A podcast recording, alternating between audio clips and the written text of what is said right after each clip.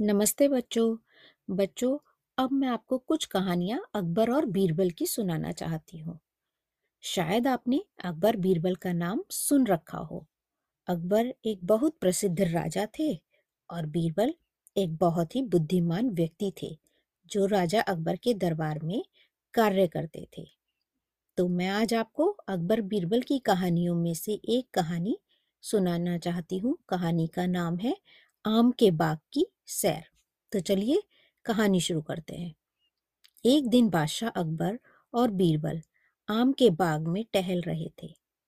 वे दोनों आपस में बात करते हुए बाग में किसी विषय पर चर्चा कर रहे थे। अचानक एक तीर राजा के सिर के ऊपर से होता हुआ निकल गया।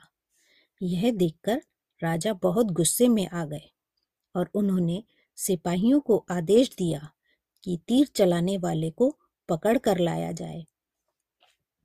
सिपाहियों ने तुरंत ही उस लड़के को ढूंढकर राजा के सामने लाकर खड़ा कर दिया। राजा ने आदेश दिया, इसने मुझे मारने का प्रयास किया है। इसे मृत्यु दंड की सजा दी जाए। लड़का रोने लगा और राजा से बोला, मैं तो तीर से आम तोड़ने का प्रयास कर रहा था। लड़का राजा के हाथ पैर जोड़कर प्रार्थना करने लगा। मैंने ऐसा नहीं किया, पर राजा अकबर बहुत गुस्से में थे और वह उस लड़के की कोई भी बात नहीं सुनना चाहते थे। लड़का फिर भी प्रार्थना करे जा रहा था कि जहाँ पना मुझे माफ़ कर दीजिए, मेरा विश्वास कीजिए, मैं आपको मारने का प्रयास नहीं कर रहा था। वह तीर गलती से आपकी तरफ़ चला गया, मुझे छोड़ दे। अब मैं कभी भी इस शाही बाग में कदम नहीं रखूँगा।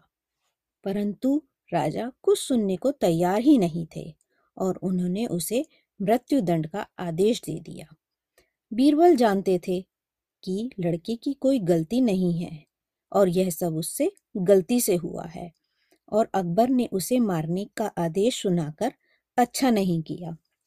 बीरबल किसी भी व्यक्ति के साथ अन्याय नहीं होने देते थे। तो उन्होंने उस लड़के को बचाने का उपाय सोचा।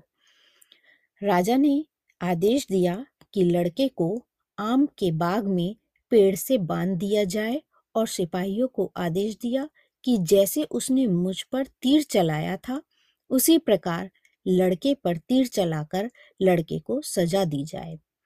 अब एक सिपाही लड़के पर तीर चलाने लगा तो बीरबल ने उसे रोक दिया। राजा फिर गुस्से में आ गए और बीरबल से बोले, तुम मेरे आदेश को कैसे रोक सकते हो? बीरबल अपने दोनों हाथ जोड़कर राजा के सामने बोले जहापना मैं माफ़ी चाहता हूँ, परंतु यह तो अन्याय है ना? आपने कहा, इस लड़के को ऐसे ही मारा जाना चाहिए जैसे इसने मुझे मारने की कोशिश की थी। तो इस तरह तो सिपाहियों को आम के पेड़ पर निशाना लगाना चाहिए, ताकि वह निशाना चूके और लड़के को तीर आकर लगे। तभी तो आपका आदेश पूरा होगा ना? अकबर समझ गए कि वह गलत थे। वे गुस्से में एक निर्दोष को सजा दे रहे थे।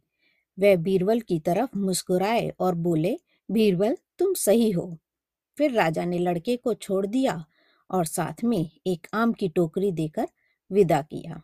राजा अकबर ने बीरबल को धन्यवाद दिया और बोले, बीरबल, तुम उन चापलूस लोगों में से नहीं हो जो मेरी हाँ में हाँ मिलाते हो।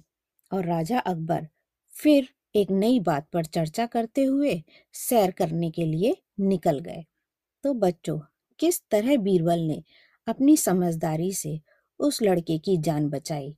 इसलिए बीरबल को बहुत बुद्धिमान कहा जाता है। तो चलिए इस कहानी के कुछ मुश्किल शब्दों को इंग्लिश में बोलते हैं। बाग, गार्डन, दरबार, कोर्ट, सिपाही, सोल्जर। मृत्युदंड, कैपिटल पनिशमेंट।